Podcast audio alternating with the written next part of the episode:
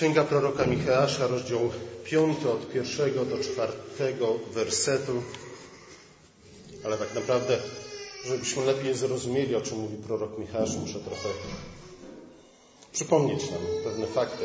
Po pierwsze, po pierwsze, prorok Micheasz jest współczesny prorokowi Izajaszowi. Jeden i drugi żyje mniej więcej w tym samym czasie. Jest to y, mniej więcej druga połowa VIII wieku przed Chrystusem, czyli 700 z kawałkiem lat przed narodzeniem Chrystusa. Pamiętajcie o tych 700 latach ze względu na to, że one są dość ważne tutaj. W tych czasach oczywiście było to jakieś 200 lat po tym, jak Królestwo Salomona po jego śmierci uległo rozpadowi, podzieliło się na Królestwo Północne, nazywane Izraelem, i Południowe, nazywane Judą. W Północnym Królestwie nie zasiadał nikt z dynastii Dawida na tronie. Wszyscy królowie Północnego Królestwa byli źli, byli nikczemni, byli podli, byli przede wszystkim niewierni Bogu i tak dalej, i tak dalej.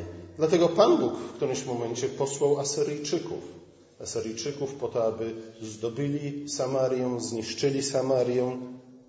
Mniej więcej w tym czasie właśnie żył prorok Micheasz, żył prorok Izajasz. Byli świadkami tego, co wydarzyło się w Samarii. W zasadzie nawet zapowiadali te wydarzenia związane ze zniszczeniem Samarii. Jakieś 20 lat później Asyryjczycy otoczyli Jerozolimę, czyli stolicę południowego Królestwa Judy czasach, kiedy królem w Judzie, w Jerozolimie był Hiskiasz, zwany także Ezechiaszem. Był to w gruncie rzeczy ostatni, dobry król Judy. Później przez kolejne 100 lat na tronie w Jerozolimie zasiadali, podobnie jak w północnym królestwie, sami źli królowie. Chociaż wszyscy oni pochodzili z dynastii Dawida. Malachiasz, nie, przepraszam, Micheasz Wskazując na przykład Samarii, zwraca się do Judejczyków, do mieszkańców Jerozolimy i mówi: Słuchajcie, jeśli nie chcecie skończyć tak jak oni, to musicie porzucić swoje grzeszne ścieżki. Oczywiście, jak to zwykle bywa, nikt nie przejmował się słowem proroka, dlatego też mniej więcej 100 lat po czasach, w których żył i prorokował Micheasz, a rzeczywiście Bóg przyprowadził Babilończyków tym razem, którzy wcześniej zniszczyli, czy też podbili Asyrię, przyprowadził do Jerozolimy. Najpierw Babilończycy zdobyli Jerozolimę, ale kiedy Jerozolima, nie słuchając tym razem proroka Jeremiasza, wciąż buntowała się i buntowała się, nie? tak jak my to też mamy w zwyczaju, e, nie chciała przyjąć wyroków bożych, wyroków, które Pan Bóg przekazał przez Jeremiasza, mówiąc, Poddajcie się Babilończykom, utracicie waszą państwową suwerenność, ale zachowacie życie, zachowacie swoje miasto, zachowacie swoją świątynię. Oni jednak, jak greccy bohaterowie, woleli zginąć z mieczem w dłoni, niż posłuchać głosu proroka. I rzeczywiście tak się stało. Zginęli, nie, nie posłuchawszy głosu proroka i nic, absolutnie nic dobrego nie wyniknęło z ich ofiary. Ale wybiegamy trochę do przodu. Prorok Micheasz, i znów jesteśmy 100 lat przed tymi wydarzeniami opisanymi przez Jeremiasza, a zwłaszcza w trenach Jeremiasza. Prorok Micheasz zwraca się do Izraela, a w szczególności do Judy, który jest przepełniony nieprawością i jest rządzony przez królów, których prorok opisuje jako kanibali. Słuchajcie wy, mówi naczelnicy Jakuba i wy, wodzowie domu Izraela, czy nie waszą rzeczą jest znać prawo? Lecz wy nienawidzicie dobrego, a miłujecie złe. Zdzieracie z nich skórę i mięso z ich kości. Jecie mięso swojego ludu i zdzieracie z niego skórę i łamiecie jego kości. Krajacie to jak mięso w garnku i jak pieczeń na patelni. W ten sposób postępowali królowie z dynastii Dawida zasiadający na tronie w Jerozolimie. Byli gorsi niż jakikolwiek król do tej pory. Król Saul przy nich wyglądał na naprawdę pobożnego, bogobojnego, sprawiedliwego króla. Budujecie Syjon, mówi prorok, przelewając krew, a Jeruzalem popełniając zbrodnię. Jego naczelnicy wymierzają sprawiedliwość z załapówki, a jego kapłani nauczają za zapłatę. Jego prorocy wieszczą za pieniądze. Innymi słowy, wszyscy, królowie, książęta, kapłani, okazali się być wężem w ogrodzie. Wężem, który zamiast strzec oblubienicy pańskiej, zaatakował tęże oblubienicę pańską. Innymi słowy, królowie, książęta i kapłani Izraela stali się gorsi od Adama. Niezwykle to na Adama zrzucamy winę za całe nieszczęście i zło, które nas dotyka, ponieważ on stał i obserwował i był bezczynny. Tu jednak prorok mówi, że to właśnie królowie, książęta, kapłani Izraela byli gorsi od Adama, ponieważ oni nie tylko stali i obserwowali, co się wydarzy, nie tylko zgrzeszyli bezczynnością, ale wręcz zwrócili się, jak wąż, przeciwko ludowi Bożemu. Dlatego Bóg mówi, iż spowije Izrael w mroku. Mrok, temat bardzo często pojawiający się przy okazji świąt Bożego Narodzenia.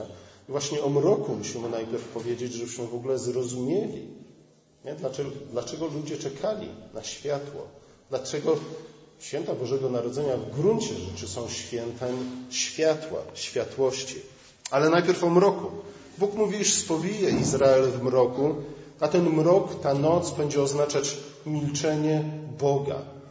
Bóg przemawiał i przemawiał i przemawiał, ale Izrael nie przejmował się tym, co Bóg do niego mówi. Dlatego Bóg mówi: Zamilknę. Teraz, kiedy wy będziecie wołać do mnie, ja wam nie odpowiem. Dlatego, że nie chcieliście słuchać mojego słowa. Ten mrok, w którym spowije się Izrael, będzie oznaczał milczenie Boga, kiedy Bóg nie odpowie na wołanie Izraela. Prorok zapowiada sąd nad odstępczym Judą, przede wszystkim nad jego przywódcami, i sąd ten dokona się przy pomocy Babilończyków. Podobnie jak północne królestwo, także Juda doświadczy najazdu pogan, zniszczenia, wygnania. W gruncie rzeczy prorok, choć zwiastuje o rzeczach, które miały nastąpić sto lat później, mówi: Chłopaki, tak naprawdę nic już nie jest Was w stanie uratować. Nie? Dlatego, że Wasze serca są zatwardziałe. Dlatego, że nie chcecie słuchać słów Boga. Dlatego to, o czym mówią, przyjdzie na Was. Dlatego wiem, dlatego już wiem, że Wy niestety ze Słowem Bożym nic nie uczynicie. W ostatnim wersecie czwartego rozdziału prorok zwraca się do córki Syjonu i mówi: Teraz rani się wieloma nacięciami. Kiedy czytamy o nacinaniu się, w powiązaniu z błaganiem i wołaniem do Boga, to oczywiście od razu nasze myśli biegną ku pojedynkowi proroka Eliasza z prorokami Baala. To właśnie prorocy Baala według swojego zwyczaju, aby pobudzić swoje bóstwo do odpowiedzi na ich wołanie, nacinali swoje ciała. Tutaj Michał mówi do córki Syjonu, wy nacinajcie się, ale nawet jeśli będziecie nacinać swoje ciała po to, aby pobudzić Boga do odpowiedzi, nic nie usłyszycie. On pozostanie głuchy na wasze wołanie. Ci, na których polegali mieszkańcy Jerozolimy, sromotnie zawiedli. Wróg nie tylko usypał wały przeciwko miastu, ale także bije kijem po twarzy sędziego Izraela. Także inni byli ci, którzy zasiadali na tronie w Jerozolimie od dawnych sędziów. Od Echuda, od Szamgara, od Gedeona, od Samsona. Tamtych sędziów nikt nie pił po twarzy. Tutaj jednak sędziego, króla Izraela, wrogowie będą bić po twarzy ze względu na to, że będzie bezsilny wobec ich mocy, ale będzie bezsilny wobec mocy wrogów Izraela ze względu na to, iż to iż chwała pańska opuści Izrael. Chwała, która do tej pory strzegła lud Boży przed jego wrogami. Chwała, która sprawiła, iż Izrael wygrywał wojny, moglibyśmy powiedzieć, bez jednego wystrzału. Pamiętamy Jericho Pamiętamy to zwycięstwo, jakie Bóg zgotował swojemu ludowi. Tutaj Izrael będzie walczył i walczył i krwawił i krwawił i na nic mu się to nie zda, ze względu na to, że są nikczemni i są bezsilni. A są bezsilni właśnie dlatego, że są nikczemni. I z tego powodu chwała Pańska go opuściła. Niezależnie od tego, co Izrael by przedsięwziął przeciwko Babilończykom, nawet gdyby sprzedali wszystko, co mają, za te wszystkie pieniądze kupili broń, i nawet gdyby się przez te sto lat szykowali do wojny, i tak by ją przegrali, dlatego że Pan Bóg wydał ich, ich wrogom. W pewnym sensie te słowa, dlatego wyda ich do czasu, gdy ta, która porodzić, porodzi, są podsumowaniem sytuacji, w której znalazł się Izrael. Pan Bóg wyda ich. Są to najbardziej niepokojące słowa w tej księdze. Król Dawid, kiedy zgrzeszył, dokonawszy, czy też policzywszy wszystkich mężczyzn zdolnych w Izraelu do, do walki, czego Pan Bóg zakazał czynić, wtedy Pan Bóg dał królowi Dawidowi do wyboru. Mówi, albo wydam cię w ręce Twoich wrogów, albo sam własnoręcznie cię ukażę. Wtedy król Dawid powiedział, Panie Boże, rób ze mną co chcesz, ale nie wydawaj mnie w ręce moich wrogów. I król Dawid wiedział, co oznacza. Oczywiście to, w jaki sposób Pan Bóg postąpił z Dawidem, nie było ani przyjemne, ani miłe, a jednak rzeczy, której najbardziej bał się król Dawid, było właśnie wydanie go przez Boga jego wrogom. Tutaj prorok mówi, Pan Bóg wyda was w ręce, was, w ręce waszych tronów. To, co konkretnie oznaczał, oznaczał ten stan wydania Izraela w ręce jego wrogów, możemy dowiedzieć się z lektury właśnie Księgi Trenów, z lamentacji Jeremiasza, tego płaczącego proroka, który właśnie jakieś sto lat po Michaszu był świadkiem tego, co to znaczy być wydanym przez Boga. Przeczytajcie jeszcze raz treny Jeremiasza. Wiem, że to nie jest może najbardziej popularna lektura w czasie świąt Bożego Narodzenia, nie? ale ta lektura przypomina nam, dlaczego te święta są tak ważne. Jak księga, która mówi o rzeczach najstraszniejszych, które można sobie wyobrazić, kiedy matka zjada własne dziecko. To oznacza być wydanym przez Boga. Michasz przedstawia cierpienie Syjonu spowodowane jego odstępstwem jako bóle porodowe. Najpierw prorok stwierdza, iż momentem narodzin będzie uprowadzenie do Babilonu, ale potem z jakiegoś powodu jakby zmienił jednak zdanie, mówi, że nie. Narodziny nastąpią dopiero wraz z powrotem z niewoli. A raczej mówi, to narodziny będą oznaczać koniec niewoli, koniec wydania, koniec niedoli, koniec milczenia Boga. Rzeczywiście, 70 lat po uprowadzeniu mieszkańców Jerozolimy, część z nich mogła wrócić do Jerozolimy po to, aby zacząć odbudowywać. Odbudowywać miasto, odbudowywać świątynię. Jednak ta świątynia nie do końca przypominała tę wcześniejszą. Prorocy działający w tym czasie mówią, patrzymy na tę świątynię i mówimy, gdzie jest dawna chwała naszej świątyni? Niemniej jednak, mimo właśnie tej mowy o mroku nocy, o milczeniu Boga, o wydaniu Izraela na pastwę jego wrogów. E, proroctwo Michała, podobnie jak proroctwo Izajasza, jest proroctwem pełnym nadziei. Nadziei na powrót z niewoli, nadziei na odnowienie Jerozolimy, nadziei na króla, który będzie w końcu dobrym królem, który będzie królem pokoju. Już nie będzie skorumpowanych przywódców, już nie będzie przekupnych kapłanów, lecz wszyscy będą szukać mądrości Pana. Pan zgromadził uciśnionych i chorych, którzy przetrwają sąd, tę resztkę Izraela. Uczyni z tej resztki swoją owczarnią. Izrael zmartwychwstanie. Wcześniej jednak Izrael musi umrzeć. Jeśli mamy nadzieję na zmartwychwstanie, to oznacza, że mamy jednocześnie nadzieję, czy też świadomość tego, iż zmartwychwstanie następuje dopiero po śmierci. I rzeczywiście wygnanie Izraela, wydanie Izraela jego wrogom będzie śmiercią Izraela. A jednak ta śmierć będzie prowadzić do zmartwychwstania, do nowego życia. I to jest przesłanie proroka, przesłanie pełne nadziei. Umrzecie, ale jednak wasza śmierć będzie oznaczać nowy początek. Obiecane dziecko stanie się odkupicielem ludu Bożego. Oczywiście, kiedy czytamy o dziecku, musimy udać się z powrotem do pierwszych rozdziałów Pisma Świętego, a dokładnie do trzeciego rozdziału, gdzie po upadku Adama Bóg obiecał, że potomek kobiety przyszły. Ani Kain, ani Abel, ani Set, ale przyszły potomek kobiety zdepcze głowę wężowi. Zwróci się przeciwko temu, który wtargnął do ogrodu, po to, aby go zniszczyć. Zdepcze głowę wężowi, otworzy ludziom bramy do raju. Oczywiście ten znak narodzin dziecka pojawia się także u proroka Izajasza, który mówi, że narodziny tego dziecka będą jednoznaczne z pojawieniem się odrośli na nagim pniu, jaki pozostał z, z Izraela po tym, jak Pan Bóg przy pomocy Asyryjczyków i Babilończyków wykarczował doszczętnie swój lud. Najpierw Pan Bóg posłał proroków. Byli oni jak dobrzy ogrodnicy, którzy przycinali Izrael przy pomocy Słowa Bożego. Ale w którymś momencie okazało się, że to przycinanie nie wystarcza. Żeby krzak winny, którym był Izrael, zaczął wydawać dobre owoce. Dlatego Bóg posłał najpierw Asyryjczyków, a potem Babilończyków.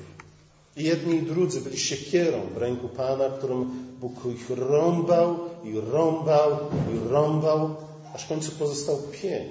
Pień, który wszyscy uznali za pień martwy, bo rzeczywiście taki był. Martwy, suchy pień, z którego już nikt niczego się nie spodziewał. Dobry tylko i wyłącznie na spalenie. Ale to właśnie z tego pnia Isajego miała pojawić się różdżka, ta odrośl, która miała sprawić, iż pojawi się nowy Dawid, król, który będzie pokojem i to będzie zmartwychwstanie Izraela. Martwy pień, podobnie jak martwe łono, otworzy się i wyda owoce.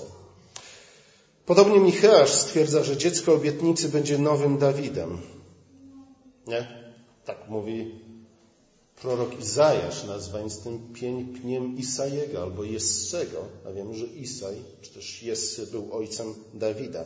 Podobnie Micheasz stwierdza, że dziecko obietnicy będzie nowym Dawidem, gdyż będzie pochodzić z miasta Dawida, czyli z Betlejem. Ale prorok mówi o Betlejem nie tylko dlatego, aby zwrócić uwagę na to, że to będzie obiecane dziecko, to będzie nowy Dawid, ale zwraca uwagę na Betlejem także dlatego, że było to najmniejsze miasto spośród okręgów judzkich. Betlejem było tak małym i nieistotnym miastem, Gdyby nie urodził się w nim król Dawid, nikt zapewne nigdy by o nim nie usłyszał. Betlejem było tak małym i nieistotnym miastem, a w zasadzie nawet nie miastem w czasie podboju Kanaanu, w czasach Jozułego, iż w spisie 115 miast i wsi, jakie znajdujemy w księdze Jozułego, Betlejem nie jest nawet wymienione. Dawid pochodził z miasta, które było kompletną prowincją, a nawet nie prowincją. Dawid był najmłodszym synem pochodzącym z najmniejszego miasta w Judzie. Nowy król, innymi słowy, nie pochodził z centrum władzy. Nie?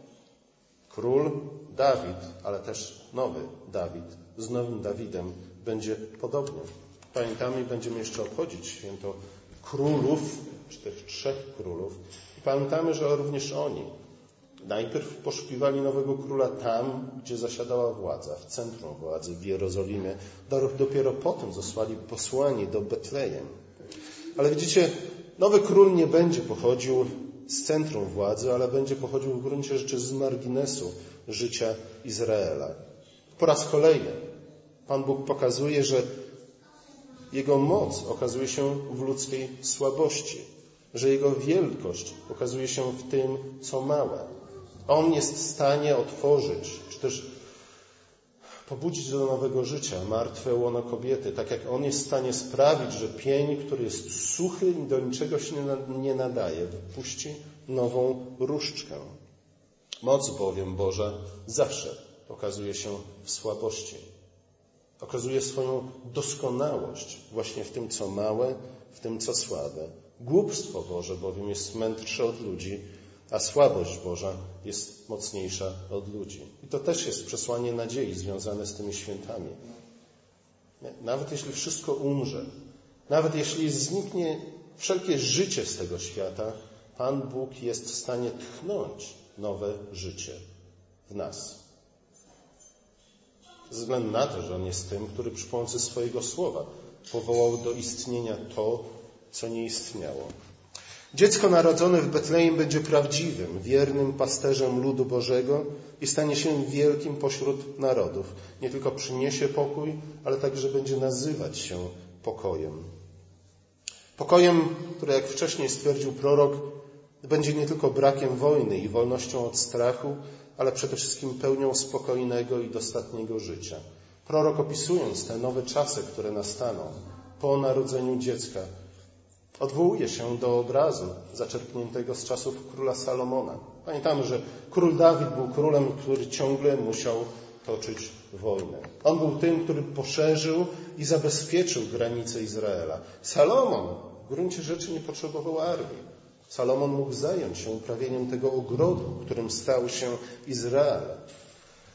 I prorok opisując czasy Salomona, tę pełnię, ten złoty wiek, który nastał w czasach Salomona, mówił, iż wszyscy i każdy będzie mógł spokojnie siedzieć pod swoim krzewem winnym i pod swoim drzewem oliwnym. Michasz odwołuje się do tego obrazu i mówi, że to dziecko, które ma się narodzić, będzie pokojem, będzie księciem pokoju i sprawi, że każdy z nas będzie mógł w końcu usiąść spokojnie, odpocząć pod własnym krzewem winnym i pod własnym drzewem oliwnym.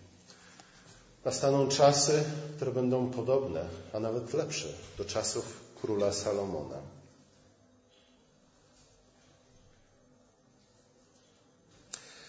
Więcej na temat panowania tego nowego pasterza Izraela dowiadujemy się z psalmów, tak zwanych psalmów królewskich.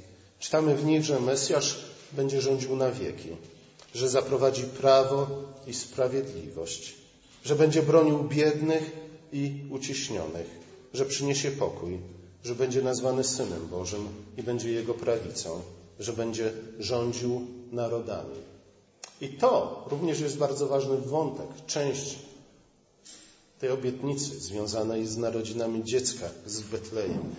Ten nowy książę będzie rządził narodami. I o tym także Malachiasz ma, Micheasz ma wiele do powiedzenia. Prorok stwierdza, że narody, które rozgromiły, czy też zgromadziły się po to, aby złupić córkę Syjon, same zostaną złupione i poświęcone Panu. I Izrael, Juda, który wcześniej był przyrównany do owcy na rzeź prowadzonej, teraz stanie się lwem pośród owiec. Nastąpi dramatyczna zmiana sytuacji, zmiana miejsc. Ci, którzy gonili, będą teraz uciekać. Narodom wydawało się, że otoczyły Jerozolimę po to, żeby zetrzeć ją w proch i zniszczyć ją na wieki. I rzeczywiście otoczyły Jerozolimę po to, aby zetrzeć ją w proch, a jednak nie po to, żeby zniszczyć ją na wieki. Bóg postanowił odwrócić rolę. A zadany Jerozolimie ból, ból zadany Jerozolimie przed, przez najeźdźców okazał się być bólem porodowym, bólem prowadzącym do narodzin dziecka z Betlejem. Dziecka, które podbije najeźdźców i wymierzy im sprawiedliwość. A zatem wbrew swoim intencjom narody, które miały nadzieję, że zniszczą Izrael, zostaną przez Izrael zniszczone. Ale tu następuje kolejna zmiana biegu wydarzeń. Coś, co powinno nas zadziwić, pamiętając na przykład historię proroka Jonasza, który wolał uciec do Hiszpanii, niż udać się do Asyrii, po to, aby tam wzywać mieszkańców Asyrii do nawrócenia. Izrael nie był zbytnio przyjazny innym narodom ze względu na to, iż uważał się słusznie, ale nie rozumiejąc kompletnie, co to znaczy, za naród wybrany. Tutaj prorok mówi, że tak, Juda stanie się lwem pośród owiec. Role się kompletnie zamienią. A jednak prorok idzie dalej i mówi, że następnie o górze, o górze ze świątynią pańską, która stanie się najwyższą spośród gór i do której przyjdą wszystkie narody. Narody, które porzucą swoje pogańskie religie i fałszywych bogów, poznają prawo Pana i wejdą na drogę pokoju. A zatem ten sąd, którego Bóg dokona poprzez swój lud na narodach, które próbowały go zniszczyć, będzie sądem, który będzie prowadził do nawrócenia raczej niż do zniszczenia. Podobnie jak sąd nad Judą i nad Jerozolimą prowadził do jego zmartwychwstania. Tak samo będzie sądem nad narodami. I przekują swoje miecze na lemiesze. Wszyscy. Wszystkie narody. A swoje włócznie na sierpy. I żaden naród nie podniesie miecza przeciwko drugiemu narodowi i nie będą się już uczyć sztuki wojennej. Zatem plany Boga nie ograniczają się tylko i wyłącznie do oczyszczenia Izraela, nie ograniczają się do ukarania jego wrogów za zło, które uczyniły Izraelowi. Bóg obiecuje błogosławieństwo i pokój nie tylko Izraelowi, ale wszystkim narodom. Psalm 72 opisuje króla, Mesjasza, ludu Bożego, jako deszcz spadający na ziemię. Deszcz, który sprawia, że ziemia, która do tej pory była martwa, zaczyna być ziemią wydającą obfity i dobry owoc. Michałasz odnosi ten obraz jednak nie tylko i wyłącznie do ziemi Izraela, ale odnosi ten obraz do ziem, czy też do krain zamieszkiwanych przez wszystkie narody tego świata. Resztka, która powróci z niewoli, stanie się w gruncie rzeczy tą rosą pobudzającą ziemię do rozkwitu. Ale znów, będzie to nie tylko ziemia Izraela, ale ziemie zamieszkiwane przez inne narody. I rzeczywiście, kiedy czytamy Nowy Testament, widzimy, że Bóg dokładnie to uczynił. Nie dokądkolwiek docierał apostoł Paweł na przykład, co tam znajdował? Synagogi, w których byli ludzie źli i dobrzy, ale znajdował między nimi tych dobrych, tych, którzy oczekiwali na obiecane dzieciom, tych, którzy oczekiwali na Mesjasza, tych, którzy byli tą rosą, którą Bóg rozsiał po całym imperium, od Eufratu aż po Gibraltar, po to, aby przygotować świat na narodziny, na narodziny dziecka. Nowy Dawid, obiecane dziecko, będzie pasterzem narodów. I oczywiście, kiedy czytamy ostatnią księgę Pisma Świętego, objawienie według świętego Jana, widzimy tam ludzi z każdego narodu, z wszystkich plemion i ludów i języków stojących przed barankiem, odzianych w białe szaty, z palmami w rękach i wielbiącymi wspólnie Boga. A potem w ostatnich rozdziałach czytamy o tym, iż królowie przychodzą do Nowej Jerozolimy, wnosząc do niej chwałę wszystkich narodów. Ze względu na to, że z tej Nowej Jerozolimy wypływa woda. Woda, u której brzegów rosną drzewa, drzewa życia, już nie jedno, ale wiele, które rodzą owoce każdego miesiąca, a których liście służą do uzdrawiania narodów. Nikt już nie będzie wywoływał strachu, mówi dalej prorok. W gruncie rzeczy jest to podsumowanie tych wszystkich obietnic, które zawarte są w tym proroctwie. Nikt już nie będzie nikogo straszył. Te słowa odnoszą się oczywiście znów do czasów po narodzinach obiecanego dziecka. Odnoszą się nie tylko do Jerozolimy i Judy, ale do wszystkich narodów, które przyjdą do domu Pana. Strach jest w gruncie rzeczy tym, co kontroluje nasze życie. Nasze życie, nasze decyzje. Strach jest tym, co nas pęta i co nas skłania ku złu.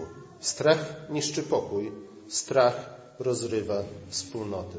Widzicie, tak jak stan wydania, można powiedzieć, jest podsumowaniem, kwintesencją, co to znaczy być osądzonym przez Boga, tak ten stan uwolnienia od strachu jest dokładnie przeciwieństwem stanu wydania i podsumowaniem, co to znaczy żyć pod sprawiedliwymi rządami miłosiernego króla. Ten, kto boi się Pana, nie musi bać się nikogo ani niczego innego. Nie musi łapczywie zabiegać o swoje interesy, nie musi stale udowadniać swojej wartości, nie musi ciągle obwiniać innych za swoje niepowodzenia i grzechy. Zdaje się bowiem na tego, który powiedział, albowiem ja wiem, jakie myśli mam o was. Myśli o pokoju, a nie myśli o niedoli, aby zgotować wam przyszłość i natchnąć nadzieję. Bóg niesie swojemu ludowi nadzieję, ponieważ On wie, co przynosi przyszłość. On wie, co przynosi przyszłość, ponieważ On jest tym, który kształtuje dzieje świata, który kształtuje historię. On jest tym, który przy pomocy słowa powołał to, czego nie było do istnienia, i On jest tym, który kształtuje rozwój wypadków teraźniejszych i przyszłych. Dlatego On jest tym, który niesie swojemu ludowi nadzieję. Podczas kryzysu, jakiegokolwiek kryzysu, kiedy czujemy się przytłoczeni przez okoliczności wymykające się spod naszej kontroli, kiedy czujemy się bezsilni, wydaje nam się, że nie ma dla nas drogi wyjścia, innymi słowy, nie ma dla nas nadziei, mamy skłonność do rezygnacji. Prorok Michasz przypomina, że nadzieja jednak obejmuje cierpliwość. Nie? I to jest chyba ta rzecz, której przede wszystkim powinniśmy się nauczyć. Nie? Tak jak cztery tygodnie Adwentu uczą nas cierpliwego czekania na święta, ten, kto rozpoczyna świętowanie, zanim święta nastąpią, jeszcze nie nauczył się zbyt wiele z tego, czym, co jest istotą świąt. Taki prorok Michał przypomina nam, że nadzieja zawiera w sobie oczekiwanie. Musimy się nauczyć czekać cierpliwie czekać, ze względu na to, że cierpliwość jest tą pierwszą oznaką tego, że rzeczywiście ufamy Bogu i ufamy w Jego obietnicę. Dla nas, chrześcijan, narodziny dziecka w Betlejem stanowi oczywiście potwierdzenie tych wszystkich obietnic, które Pan Bóg dał swojemu ludowi. Potwierdzenie tego, iż Jego obietnice są pewne i niezachwiane. Chociaż wcześniej powiedziałem, iż Izrael musiał czekać 70 lat, zanim mógł powrócić z niewoli, co i tak jest dość długo. To oznacza, że większość ludzi, po pierwsze większość ludzi, która, żyła w czasach Michała, nie dożyła dnia sądu. Minęło jakieś 100 lat. Po drugie, większość ludzi, która została zabrana do niewoli babilońskiej, nie dożyła czasu powrotu z niewoli. Więc czy to było 100 lat, czy 70, czy 50 tysięcy, dla nich osobiście nie miało to jakiegoś większego znaczenia. No I tak musieli uchwycić, żyć, żyć nadzieją ukształtowaną przez obietnicę, która miała się zrealizować dopiero po ich śmierci. Nie? I w gruncie rzeczy to jest też coś na wskroś chrześcijańskiego. Ale tak naprawdę z lektury Nowego Testamentu wiemy, iż Izrael musiał czekać nie 70, ale 700 lat na spełnienie obietnicy, na narodziny dziecka w Betlejem. 700 lat. Pomyślcie o tym. Co wydarzyło się w Polsce w roku 1300? Jaki król wtedy panował? Nie, to są tak odległe czasy, że wydaje nam się kompletną abstrakcją. Równie dobrze mogłoby ich w ogóle nie być. Zgadza się? Nie? A co będzie za 700 lat? W roku 2709. Nie. Który dzisiaj mamy rok? W 2716. Co będzie? Wiecie, co będzie? Nikt z nas nie wie. Nie? Nikt nie wybiega tak daleko do przodu. A jednak Pismo Święte mówi, że od czasu do czasu powinniśmy. Przynajmniej przy okazji świąt Bożego Narodzenia. Michał, na spełnienie proroctwa Michała przyszło nam czekać 700 lat. A jednak Bóg we właściwym czasie spełnił tę obietnicę. Dlatego, mimo że, jak czytamy w liście do Hebrajczyków, nie widzimy jeszcze, że wszystko jest poddane Chrystusowi, nie każdy jeszcze z nas siedzi sobie spokojnie, nie, niepokojony przez nikogo ani przez nic, pod swoim krzewem winnym i pod swoim drzewem oliwnym. Narody nie przekuły jeszcze swoich mieczy na lemiesze, a swoich włóczni na pługi. Mimo, że nie widzimy jeszcze, iż wszystko zostało, pod, zostało poddane Chrystusowi, to jednak możemy mieć niezachwianą pewność, że, wszyscy, że również ta część proroctwa Michała spełni się we właściwym czasie. Może za kolejne 700 lat, a może za 7000 lat, a jednak się spełni. Nie? I dlatego przyszedł Chrystus. I dlatego te święta przypominają nam o tym, iż tą pierwszą podstawowym cechą zaufania, czy elementem zaufania Bogu jest właśnie gotowość i zdolność do cierpliwego czekania na spełnienie Bożych obietnic. Póki co zaś, mówi do nas prorok, powinniśmy żyć wiarą. Lecz ja będę wypatrywał Pana, mówi Micheasz. Będę wyczekiwał Boga mojego zbawienia. Nie pamiętajmy, mówi to człowiek, który nie dożył ani sądu nad Jerozolimą, ani powrotu z niewoli, ani narodzin dziecka, których narodziny zapowiadał, a jednak to jest ten sam człowiek wypowiada te słowa. Nie? I myślę, że to jest przykład dla nas. Nie? Zachęta z okazji świąt Bożego Narodzenia, abyśmy przyjęli dokładnie takie same nastawienie do życia. Lecz ja będę wypatrywał Pana, będę wyczekiwał Boga mojego zbawienia. Choć upadłem, powstanę.